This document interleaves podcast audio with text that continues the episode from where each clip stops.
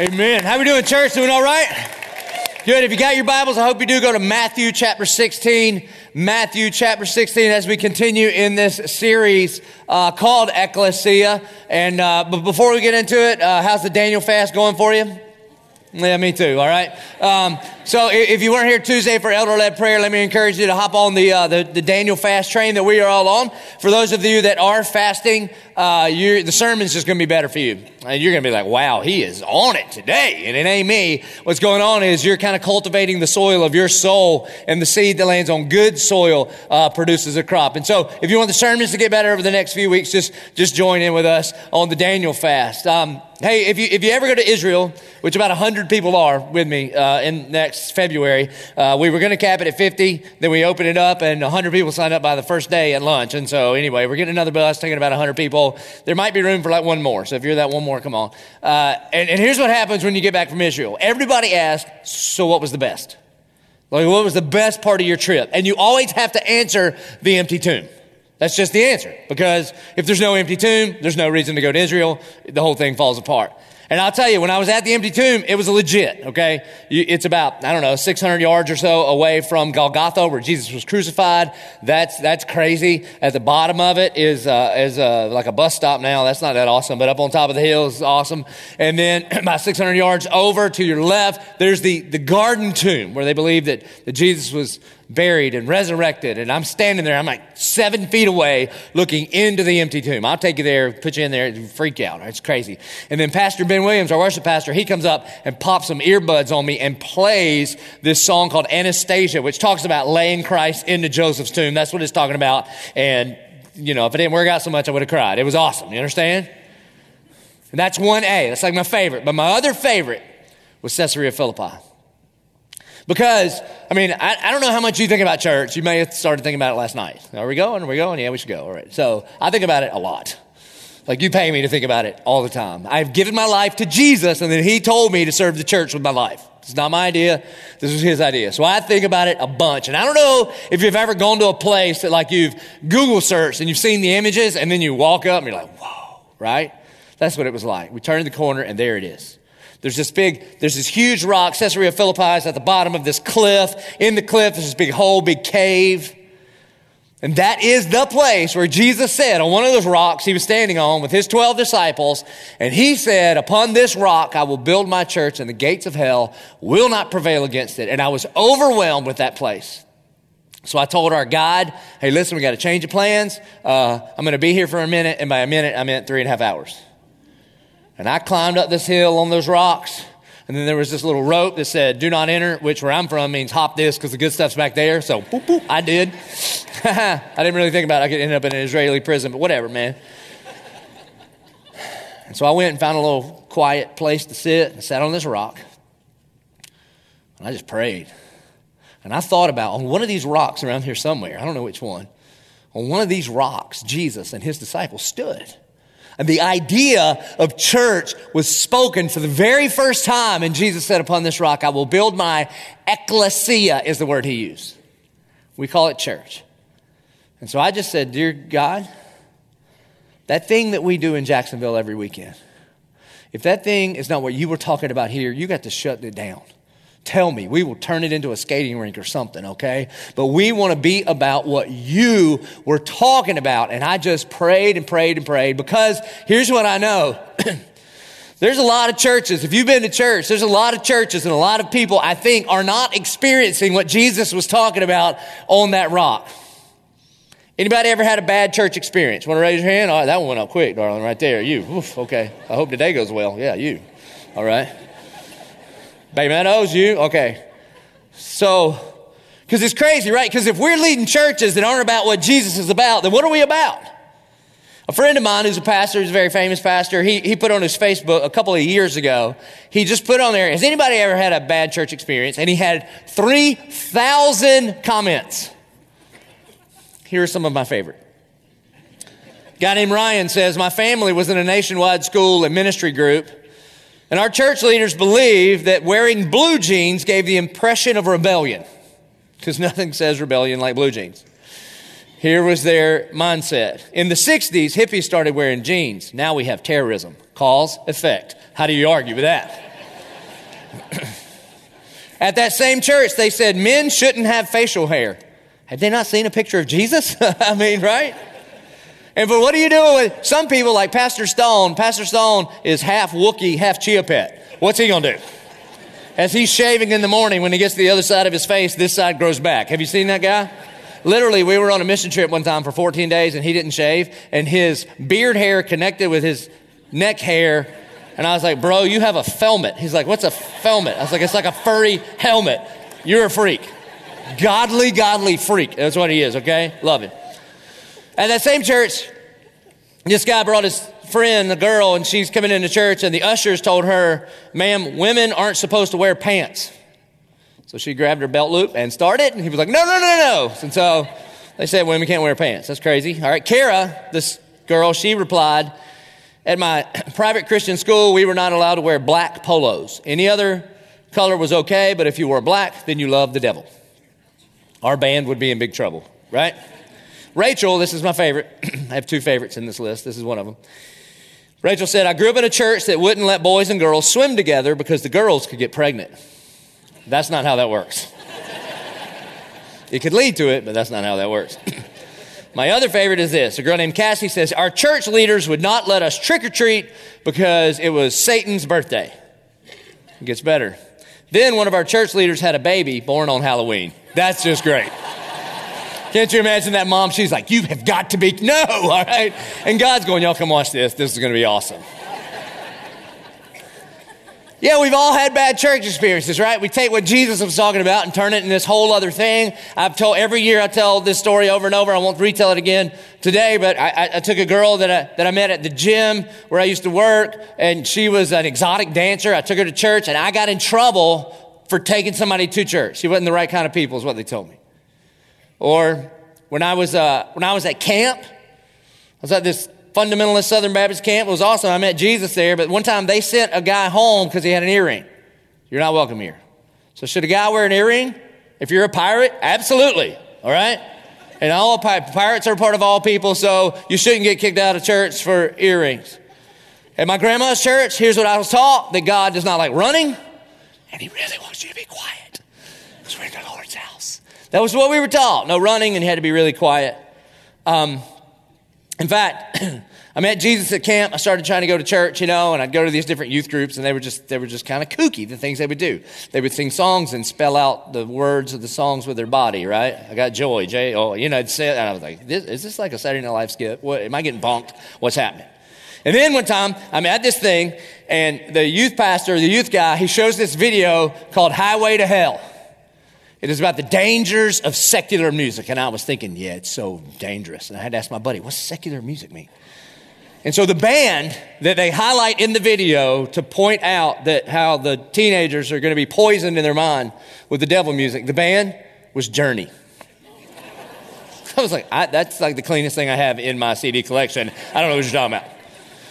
So the following week, we were instructed to bring our albums or tapes it's hard to explain, okay? We had these things called tapes, or CDs or albums or whatever. We were to bring them and they were, we were going to burn them. And so I showed up the next week and there we were and they were burning CDs and stuff. And the youth guy was like, do you hear that noise? That's what he was doing. Those are the demons leaving. Okay, that's one way to look at it. By the way, that's also where I got my very first copy of Guns N' Roses' Appetite for Destruction. Because the guy's like, what you got there, bro? And he pulled it out. I was like, it's got a cross on it. I think Sweet Child of Mine is about Jesus. I think it's a Christmas song. So I just pocketed that and took it home. When I lived in Myrtle Beach, um, what, what youth guys would do in Myrtle Beach, if you couldn't do like a real mission trip, you'd get your kids in the church van, drive to Myrtle Beach, and you just unleash them on all the tourists with tracks. You know what a track is? A track is like, you know, four holy hops to heaven. You give them like a little cartoon thing and you read it and it's got the gospel. Everything in those things are true. It's just kind of a weird transaction, right? There was one, the worst one ever. When I waited tables in Myrtle Beach, we would get this one sometimes, uh, and I would get a lot of them because apparently I look like I need Jesus a lot. And it looks like a folded up $20 bill, and you think it's your tip, and you're like, sweet. And then you open it up. What does it profit a man to gain the whole world and forfeit his soul? Do you want to go to heaven? Nah, kind of want you to go to the other place. That's kind of what that stirred up in me. And so, what would happen is youth group kids would walk up to total strangers on the beach and just intro with this question If you were to die tonight, do you know where you would go? Which is a weird question to ask the person you've never met before. Like, what are you doing to me, right? So we're on the beach one time, and I see the youth group coming, and they're, they've got me and my dad targeted. And they come up to my dad, and they say, Sir, if you were to die tonight, do you know where you would go? Here's what he said Well, we's going to eat seafood tonight. That's what he said. I was like, Good luck, Scooter. Been trying my whole life. All right, go get it. Bad church experiences. Do you think that's what Jesus had in mind? Do you think when Jesus said, Upon this rock I will build my church, do you think he meant dress codes and buildings and voting blocks and special uniforms for the religious people? Like if you're really religious, you get a really big hat. Do you think that's what he had in mind? Or cheesy Christian t shirts or judgmentalism? Do you? What do you think he had in mind? I don't think it's that at all. At all. And let me just let me just go ahead and confess to you something. Let me pre-apologize on the on behalf of the Church of Eleven22. You hang out here long enough, You'll, we, we will let you down. I will let you down. Do you know why? Because the cross kind of outed me. That we all are sinners in need of a Savior. And I don't know if you noticed, but look up, you're sitting amongst a whole bunch of sinners that make up the Church of Eleven22. You see, the church is not a place you go, it is a faith family that you belong to. And I, look, I'm the lead pastor of this thing. I promise I'm going to screw some stuff up. And so it's why this thing better be built on the gospel. So the moment I let you down, you realize that your connection to this church is not about me and how good I am, but about Jesus and how good he is. And so I want you to turn to Matthew chapter 16, which is my favorite passage in the whole Bible. My favorite passage, but I have a lot of favorites. I got this one and Ephesians 2 and Colossians 1 and Romans 3 and Romans 8 and Philippians 2. But they're all my favorite, okay? But this is one of my favorite passages, and a part of it is because it is the, de- the declaration of what the church is to be. And this fall, I am speaking, I think, at five different like pastors conferences. And at all five i'm talking about this text. And the, the reason i get invited to these things is because of you. You keep bringing so many people and everybody's like how do you do it? And i'm like i don't know. Just yell at them for an hour. You wretched black-hearted sinners. And then they just multiply. I don't know. But I do know this. If we're running churches and we're not doing what Jesus said we're supposed to be doing, then we should stop doing that. So, what we're going to find out here is what does it mean? What do we mean when we say that the church of Eleven22 is a movement? It comes from right here. Now, to understand verse 13, that's where we'll pick it up, but you really need to know verses 1 through 12. So, sometime later, I need you to read those so you can understand. Jesus has a conversation with two groups of people, the Pharisees and the Sadducees. The Pharisees, they were about self righteousness. They thought that if you were righteous enough, if you could obey all the rules, they were very religious, then God would be pleased to you. They were about self righteousness. Now, the Sadducees, they were a completely different group of people.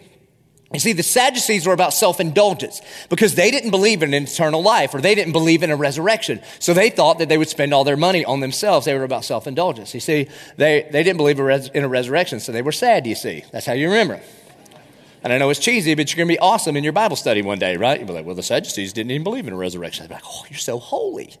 And so they would spend all their stuff on themselves. So what you get here are the two primary enemies of the gospel self righteousness and self indulgence. But to be a disciple is about self denial, about surrendering your life to the Lordship of Christ. And so, as Jesus is walking away from those two groups of people, he says in verse 6, he says to the disciples, Watch and beware of the leaven of the Pharisees and the Sadducees. And for the next five verses or so, the disciples get all spun out of control on the fact that they didn't bring bread with them. So Jesus is giving a sermon illustration, and they completely miss the point of the whole sermon. Makes me feel much better about being a preacher. It also makes me feel much better about being a leader in the church because in verse 11 he says, How is it that you fail to understand that I didn't speak about bread? Beware of the leaven of the Pharisees and Sadducees. You know what this means? that God uses ordinary, uneducated men and women not that, not that get it first, not that even understand the most about the Bible, but men and women that are willing to follow after Jesus. So, if you show up here or you show up to your disciple group or you read the Bible and there are times you're like, I don't know what he is talking about. Good news. You have the potential to make a great disciple. I mean, you want to talk about a miracle? Here's a miracle. Jesus is going to launch the idea of church with 12 teenage guys. There's probably 11 of them were teenagers and one was in his 20s. And he's talking to 12 guys of no reputation on a mountain in Caesarea Philippi, a place you've never even heard of before, 2,000 years ago. And you fast forward 2,000 years, and now about 2 billion people will gather together today and proclaim Jesus Christ as Lord and Savior. You see, he uses ordinary, uneducated men and women like us who have been with him to change the whole world. Especially churches like ours. I don't know if you picked up on this, but our church is like the island of misfit toys. Just look around, all right? It's just true. and so, here's what he says. With that kind of group, a group of guys that doesn't even fully understand what he's talking about, he says this in verse 13. now, when Jesus came into the district of Caesarea Philippi, that matters a lot. And I know I mentioned it in the video, but here's the deal. Caesarea Philippi is like Sin City. So the place that he's going to announce the church is not in the holy city of Jerusalem, but he announces it in Sin City. You see, people would go there. There was this, there was this temple to this like god named Pan. He was half goat, half man. He looked like Tumnus from Lion Witch in the Wardrobe. And, and they would sacrifice, they, they did child sacrifice there, and there were temple prostitutes there. And people that would go to Caesarea Philippi, I mean, they would just go crazy. And that's the place that Jesus decides to take his disciples to say, hey, we're going to start this movement. We're going to start this ecclesia where we're going to seek and save the lost. That's what we're going to do. And it starts right here on the edge of the gates of hell. He did not go to the holy city of Jerusalem and be like, y'all gather around, gather around. All right, what we're going to do is we're only going to pick the best of the best and we're going to build a wall around us here. And we're going to have our own radio stations and our own TV stations. We're going to have our own clothing line. We're going to have our own cheesy t-shirts. All right, we're going to have our own schools. And then shh, we're going to keep the dirty world out there, but we're just Christians right in here. He actually did the exact opposite of that. He goes to the craziest place, like, like parents, places you would not let your teenagers go to. Jesus goes, Yep, that's a great place for a church. In fact, the church is going to get started right there. And he takes them to Caesarea Philippi. And he asks the disciples, So who do people say that I am? And they said, well, some say John the Baptist, and others say Elijah, and others Jeremiah, or, you know, maybe one of the prophets, which honestly, that, that would be the most popular answer today. Yeah, Jesus, he's from God and he's a good moral teacher. And, you know, I know he's kind of, he's like a religious figure. And so Jesus is not running a political or PR campaign, so he's not as concerned about like what the folks say. He's going to shift gears here in verse 15, and he said to them, But who do you say that I am? You ever ask yourself that question? Let me ask you, who do you say that Jesus is? The answer to that question is the most important thing about you. That's it. It's the most important question you will ever answer in your entire eternity. Who do you say that Jesus is? Because the answer to that question determines your identity and your destiny. It's important. And not only that you answer it, but how you answer it, because how you answer it determines how you will serve Jesus or reject Jesus. You see, some people that consider themselves Christians, they think that Jesus is just a good moral teacher that he's got some good advice. And at times you want to listen to his advice, advice because maybe it'll make your life better or your marriage better or your finances better or help you be a better parent. And so if you don't like his advice in a particular area, you just ignore it.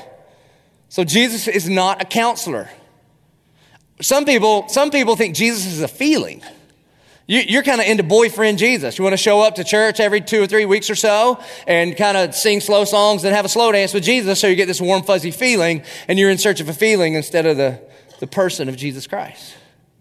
But if he is who he says he is, and he is Lord and Savior and King of Kings and Lord of Lords, then you don't just sometimes take his advice and you're not just pursuit of this feeling, but you lay down your life and surrender your life to the Lordship of Jesus Christ and say, God, you are Lord and Savior. If you ever ask yourself that question, you see, before Jesus is going to talk specifically about the church, what the church is, he makes it deeply personal, deeply personal. This is an individual question. Who do you say that Jesus is? And the answer to that is the most important thing about who you are. And then Peter. You know Peter's going to go first, right? If you know anything about the disciples in the Bible, Peter always goes first. And if you talk enough, eventually you're going to say something right. And so Peter nails this one.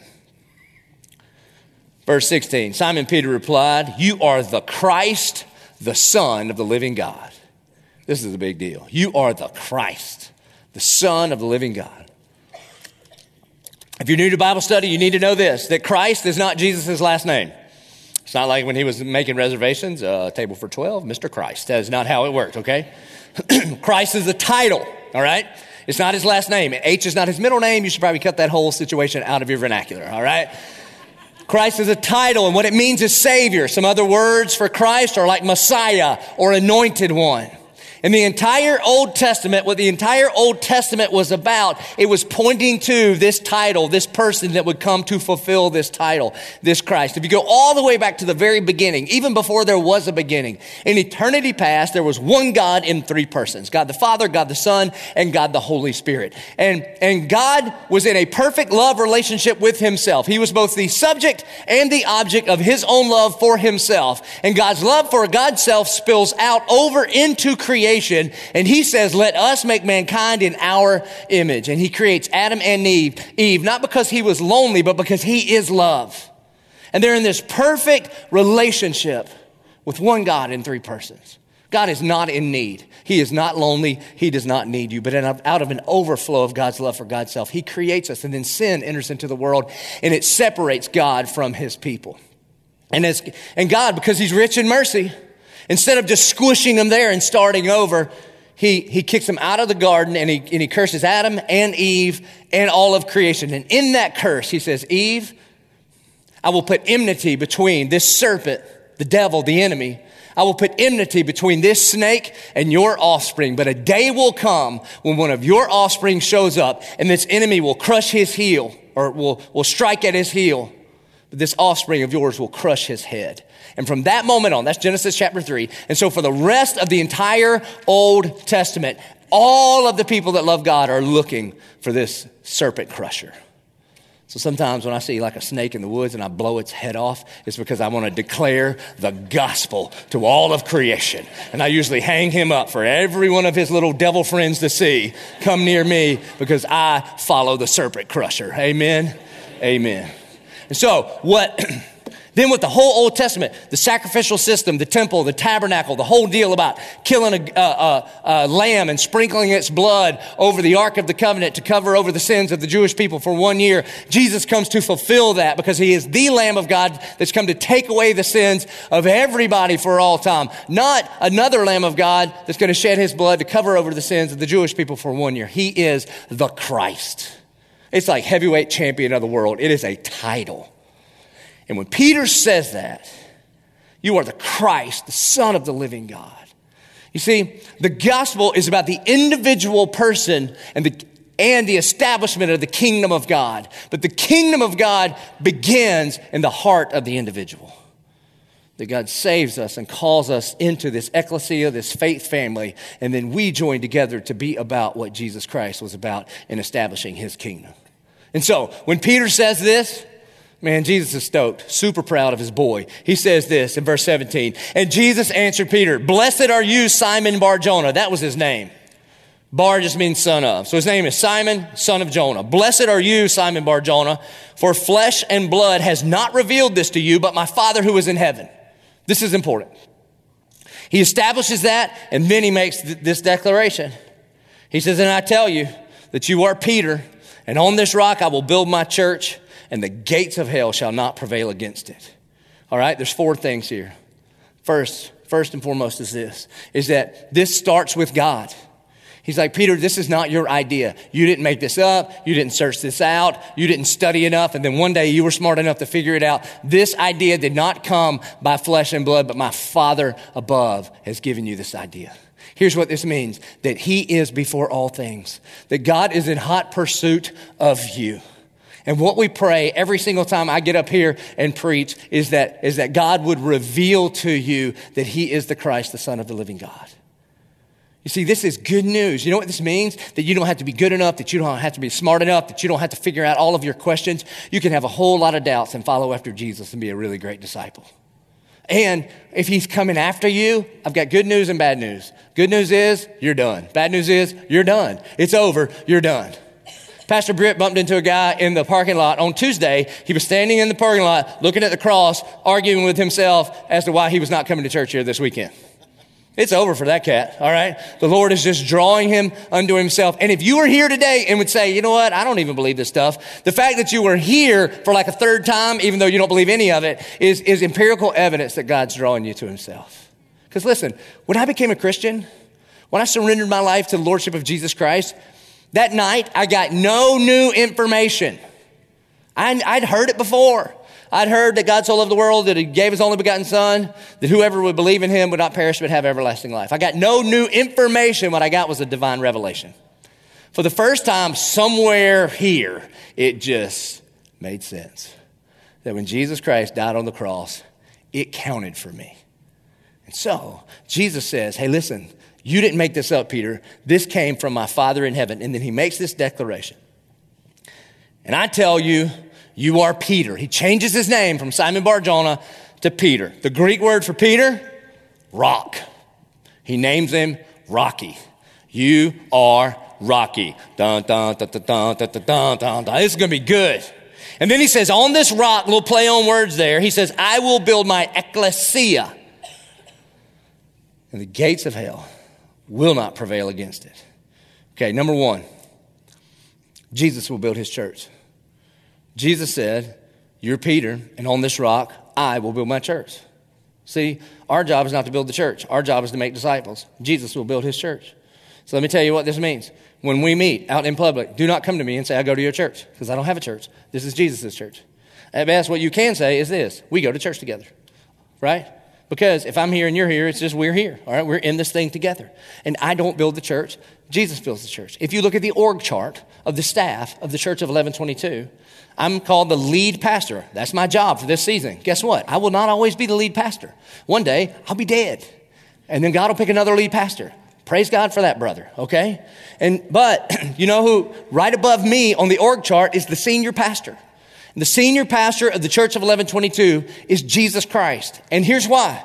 Because a pretty good translation of the term senior pastor is chief shepherd. And Jesus has already claimed that title. And so over the next hundred years, you know, there'll be all kind of lead pastors through here. There will always only be one senior pastor and his name is Jesus. That's why also this church will not be built on my personality. God help us all. But it's built on the person and work of Jesus Christ. Jesus said he would build his church. Our job as, as church folks here is just to make disciples. The second thing, Jesus says this. He says, All right, you're Peter, and on this rock, I will build my church. What does that mean? On this rock. it has confused church people for 2,000 years. We're going to clear it all up here in about the next four minutes. You ready?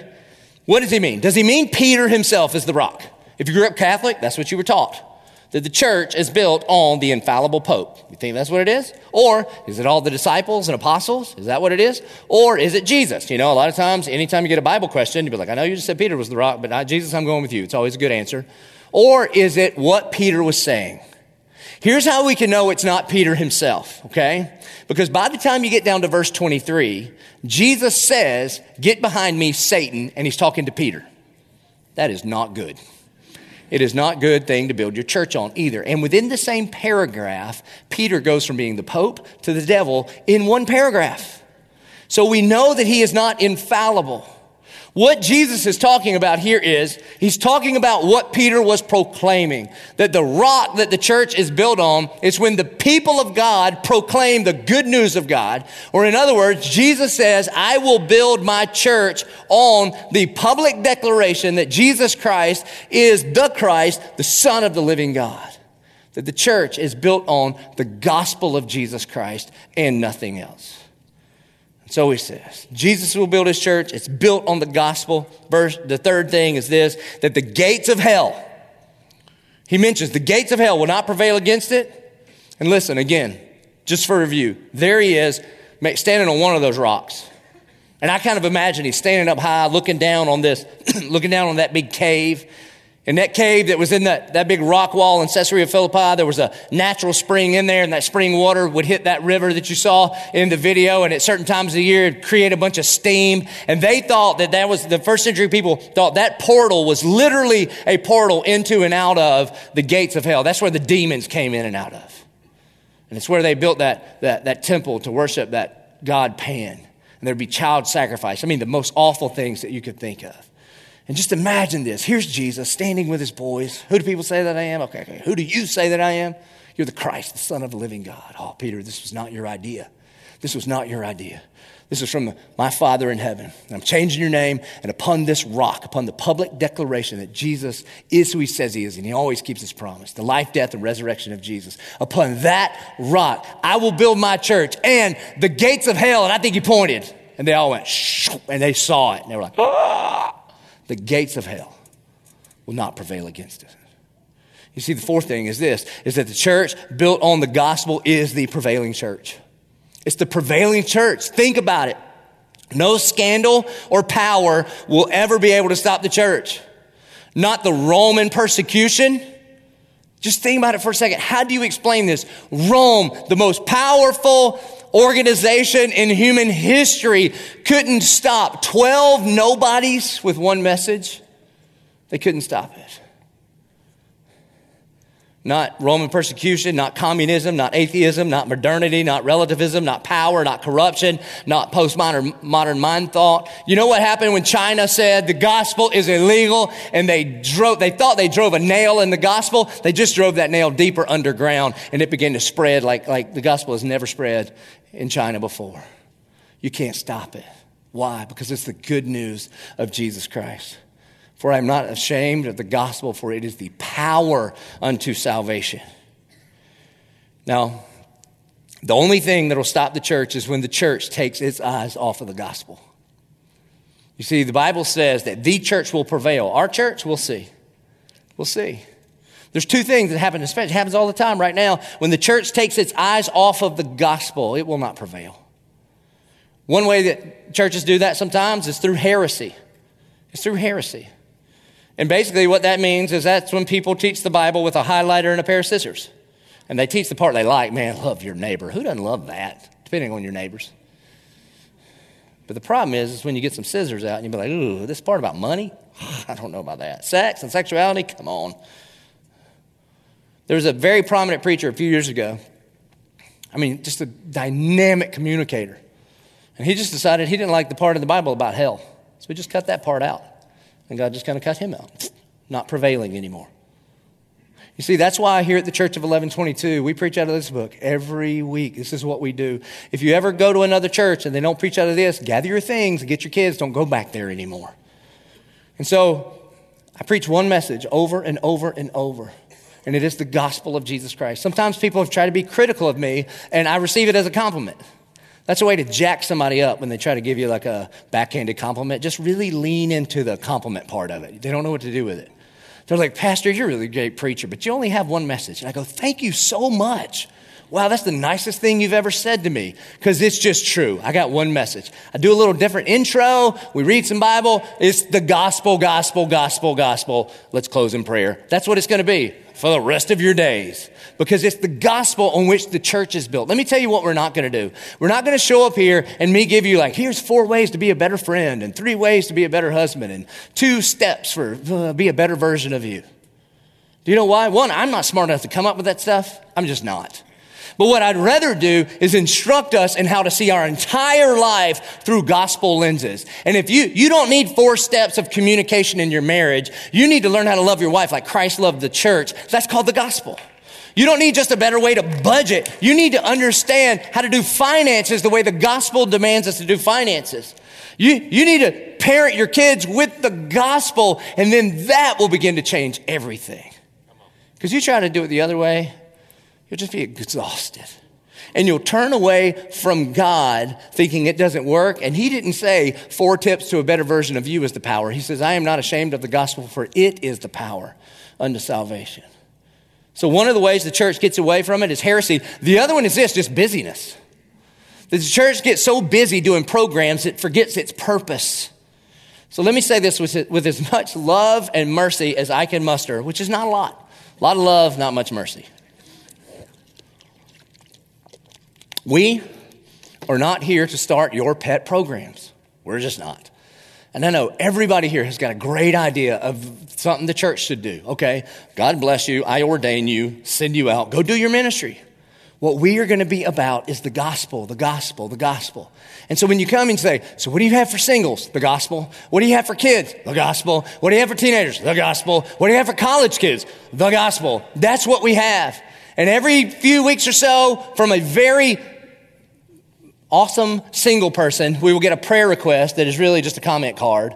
Dear Jesus, please help the church start a singles ministry so that we can meet other singles. Okay? eHarmony already exists. Go for it. You do not want me to be your matchmaker, all right? I'll be like, you, you, Africa, now, go. That's what it'll be.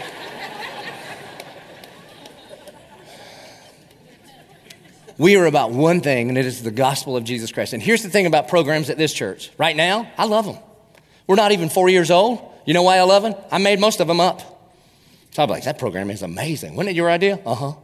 But the moment, the moment it is not about being a movement for all people to deepen and discover a relationship with Jesus, and it's just a program, that we need to kill it and cut it. Because that is not what the church is built on. It is built on the declaration that Jesus is the Christ, the Son of the living God. So that's what Jesus says. Upon this rock, I will build my church, and the gates of hell will not prevail against it. and then he goes on to say in verse 19, and I will give you the keys of the kingdom of heaven, and whatever you bind on earth shall be bound in heaven, and whatever you loose on earth shall be loosed in heaven. This is so important. This is not about binding demons in your toaster oven. I hear people take this verse about, dear Jesus, I bind the demons in my toaster oven. That's not what that means. Okay? Just get a new toaster. Here's what it means the things God calls us to do on a daily and weekly basis in the church they have an eternal significance. Eternal. You know what? You know what? As a church, by the power of the Holy Spirit, under the authority of the Word of God, by the blood of Jesus and the love of a Heavenly Father, that there are people where the wrath of God has been bound up for an eternity and they have been set free to, to be life everlasting with Him because over 3,000 people have surrendered their life to the Lordship of Christ by this local ecclesia. That's what He's talking about. What we do on a weekly basis matters. It matters a bunch. And you see what Jesus is doing? Jesus was looking for somebody that would say, that would identify him for who he is. You are the Christ, the Son of the living God. And the moment Peter does that, he goes, Here are the keys to the kingdom of heaven. Why don't you take it for a spin? You see, the church of Eleven22 is not about building a big old church of Eleven22. Yes, our church is growing and, and it's getting bigger and it will continue to do that, but it's not for the sake of Eleven22. I could give two cents about the brand Eleven22. The brand is Jesus. And so here's what we are about. You pay attention over the coming months and years as you hear about church planting residencies and internships and about how we partner with people all around the world. What we are trying to do is identify men and women who stand on the gospel of Jesus Christ and then we hand them the keys and say, okay, why don't you go start one in that place or that place? And you know why we do this? Because way before I was ready, or I thought I was ready, and it definitely was not my idea, Pastor Jerry Sweat at Beach Church, instead of building his own kingdom, he was more interested in building the kingdom of God. And he saw God's hand moving through this thing that is Eleven22. And he said, Man, that's got the gospel written all over it. And he handed me the keys and he said, Here you go, Scooter. Why don't you take her for a run? That's how this thing got going. And so that's what our church will be all about. And the reason why is because it seems like that's what Jesus was all about. It's built on the gospel and it's, and it's, it's all about multiplying more churches. Verse 20, and then he strictly charged the disciples to tell no one that he was the Christ. He's got to do the whole Easter thing and then post Easter, he's like, go get him. And then verse 21, from that time, Jesus began to show his disciples that he must go to Jerusalem, suffer many things from the elders, the chief priests and the scribes, and be killed, and on the third day be raised. Do you know what that is? That's the gospel. From that time on, Jesus had one message like me, one message. It's about the life, death, and resurrection of Jesus Christ. Here's also what this means. Sometimes as a church, you can get too focused on the, on the results of the gospel and elevate them above the gospel. In other words, our church will not be built on sponsoring compassion kids.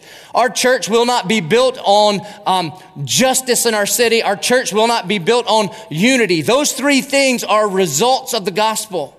And you've got to be very, very careful that sometimes people elevate, elevate those results of the gospel and make them the gospel, and that is idolatry. When Jesus Christ is your Lord and Savior, then you do, man, I mean, you pour yourself out for the sake of those that are oppressed in need. And when Jesus is your Lord and Savior, you work like crazy to bring justice into an unjust world. And you work like crazy for the sake of unity. That's not the point.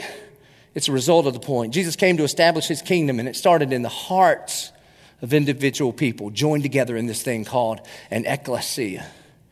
So from that point on, Jesus just talked gospel, gospel, gospel. Verse 22. And Peter took him aside and he began to rebuke him. I mean, check this out. Saying, Far be it from you, Lord, this shall never happen to you. So you get this? The previous paragraph, he's the Pope. And here's what he's going to do. He says, Jesus Christ, get over here. That's what he says. Get over. I get to talk to you about something. After Jesus is laying out the gospel, and he's like, Look it. Never shall this be. And you know what Jesus says to that? Get behind me, Satan. You are a hindrance to me. For you are not setting your mind on things of God, but on the things of man. The moment we take our eyes off of the gospel, we're playing for a team that's not Jesus' anymore. Do you see how important this is? The moment we take our eyes off the life, death, and resurrection of Jesus and set it on any other thing, regardless of our intention, Jesus is saying, You are a hindrance. You are not helping me accomplish my mission, but you are a hindrance to me. You see, this is why the Church of Eleven22 is a movement. The reason I picked movement is because it's the closest thing I could think of to ecclesia a called out people on purpose proclaiming the good news of Jesus Christ. The Church of Eleven22 is a movement for all people to discover and deepen a relationship with Jesus Christ. Now, back to that rock on Caesarea Philippi. I'm praying and praying and listening and listening. And listen, I'm not the kind of guy that, that says, like, I heard the voice of God. I, I'm the kind of guy that says, You want to hear the voice of God? No problem. Open your Bible, read out loud. All right? You'll hear him all day long. But here's what was confirmed in me this church is planted on one thing not the entertainment value of the weekend, not how good uh, the musicians are, not the buildings that are going up around our town. It's, it's not, not on how nice our serve staff is, not on how well I can engage you on the weekend, but our church is built on one thing, and our church is built on the gospel of Jesus Christ. And upon that rock, Jesus said he would build his church and the gates of hell would not prevail against it. Here's something else that just came to my mind as I was sitting there in Caesarea Philippi. What we're doing is not new, it's just our turn. What we are doing is not new, it's just our turn. And did you know one day all of us will be gone? Again, the death rate in America, right around 100%. Okay? 100 years, none of us are here. None of us. And then hopefully there will be men and women that can stand on our shoulders who are faithful to the gospel that they can make disciples in their generation. And the other thing that just blew me away is that there is a direct link from what Jesus said on that rock that day to what we are doing in these worship services right now. Right now. You see, in 30 AD, in Caesarea Philippi, Jesus says to 12 young men, Upon this rock I will build my church, and the gates of hell will not prevail against it. Three years later, in Jerusalem, Jesus tells about 120 men and women, Therefore, go and make disciples of all nations. In 42 AD, Mark goes to Egypt. In 49, the apostle Paul goes to Turkey. In 51, Paul goes to Greece. In 52, Thomas goes to India. That's Doubting Thomas, still the worst nickname of the whole Bible. Not missionary Thomas, but Doubting Thomas. In 54, Paul goes on his third and final missionary trip. In 61, Paul goes to Rome and proclaims the kingdom of God and teaches Jesus as Lord for two years. Let me tell you why that's important to us as a church. Because Paul was using the cutting edge technology of his day to get the gospel everywhere he could get it. He was using at that time the World Wide Web. Not internet, but a road system developed by Rome. You could get throughout the entire Roman Empire by using these roads. And there was this thing called the Pax Romana, which for the very first time you could travel over country lines without being killed because you had, you had peace in Rome. That's what it stands for. And he was writing letters and he was using cutting edge delivery technology to get it to these other churches. It was called the postal system. It was a brand new idea. That's why the back half of your New Testament has a bunch of church names in it because the Apostle Paul was planting churches everywhere he went. That's why we plant churches everywhere we go. And so in 61, Paul goes to Rome. In 174 AD, the first Christians are reported in Austria. By 280 AD, the first rural churches emerge in northern Italy. By 350 AD, there's 31.7 million Romans, or 57% of the Roman Empire, claim Christ as Lord. In 432, Patrick goes to Ireland. We celebrate this every year at St. Patrick's Day. Probably not the way Patrick would like, but we do. In 596, Gregory the Great sends Augustine to England to reintroduce the gospel in a place called Canterbury. And they baptized 10,000 people in the first two years. In 635 AD, the first Christian missionaries go to China. In 740 AD, Irish monks land in Iceland. In 900, missionaries reach Norway. By 1200, the Bible is available in 22 languages. In 1490, the first Christians are reported in Kenya. A lot of historians believe that when Peter led the Ethiopian eunuch to Christ, Christ that he went to Africa and planted a church. In 1501, Pope Alexander VI grants to Spain all newly discovered lands in the Americas under the provision that religious education be provided for the natives. In 1554, 1,500 new Christians are reported in Thailand. In 1671, missionaries arrive in the Carolinas. In 1735, Charles and John Wesley come to America on a missionary journey. In 1784, Wesley ordains ministers and he sends them to the Americas. In 1828, the Methodist Protestant Church was formed, which makes up the Methodist denomination. In 1937, Rising Tide Methodist gathers above a bakery in Jacksonville Beach, Florida, and they begin to pray for revival in this city. In 1939, Rising Tide builds a chapel at Beach and 7th, and it becomes what we know today as Beach Church. In 1962, the first Walmart opens in Rogers, Arkansas. Little did Sam know he was a church planting fiend. In 2001, Sneakers Sports Bar and Grill begins. Who knew? In 2008, September Eleven22, the service begins. On June 2011, a team finds a vacant Walmart and they begin to work in response to Beach Church announcing the launch of the church of Eleven22. On September 23rd, 2012 was the launch of the church of Eleven22. And in January 10th, 2016, Eleven22 launches its Bay Meadow campus because we believe geography should not be a limit to all people discovering and deepening a relationship with Jesus Christ. And the movement continues. On January 8th, 2017, the Church of Eleven22 will launch its Mandarin location. And here's a picture of what it's going to look like. Praise God. Amen. Here's what I need from you. I need from a bunch of you, about 600 of you. When we launch that in January, I need you to move. Because movements move. And the moment a movement stops moving, it becomes a museum or a mausoleum and it's going to die. And that is not what this is. This is not a monument to what God has done. This is a movement of what God is doing. And we are partnering with Access Church, who currently meets in this space because God is moving them to St. Johns County. And we're partnering together for the sake of the gospel. And in 2000, the next year, whatever, 2018, we are preparing right now to, to plant a new location or a new campus. And we'll finally, hopefully, if, if, if all things work out and it's God's will, then we're going to be able to finally go north. And I need you praying like crazy because God is using Eleven22 to bring the gospel into your neighborhoods. And here's my favorite part. This is not about Eleven22. This is not about what God is just doing here in Jacksonville, but God is using this movement to be a movement for all people, not just people that live here, but literally people that live all over the world. And God has been using you over the last six months to take the gospel to the very ends of the earth. Take just a minute and see what God has been using you for. Check this out.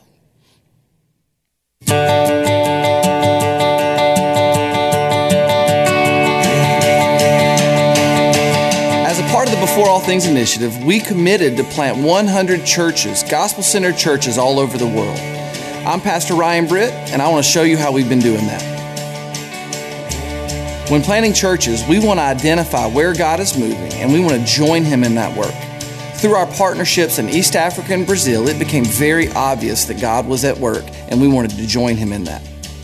Through our Before All Things contributions, we're able to provide the two year training for the pastor. We're also able to provide the frame and the roof for the church building, and the locals provide the labor, the land, and they finish the construction on their church building so that they can have a place, a building to gather week in and week out so that they can be a gospel hub in their community. In partnership with Eleven22 and our ministry partners, this local pastor begins to preach and to teach in a community, and we come alongside him with resources, with mission teams to support the effort so that we can plant a healthy gospel centered church in a community. In East Africa, our partners are working in Kenya, Uganda, Tanzania, the Democratic Republic of the Congo, and Southern Sudan.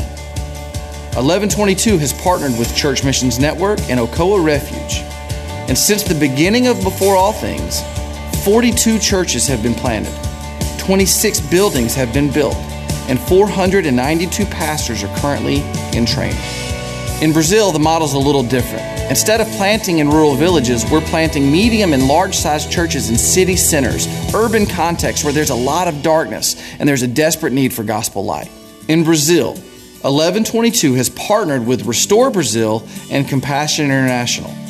Our ministry partners are working specifically in the cities of Cado, Fortaleza, and Rio de Janeiro.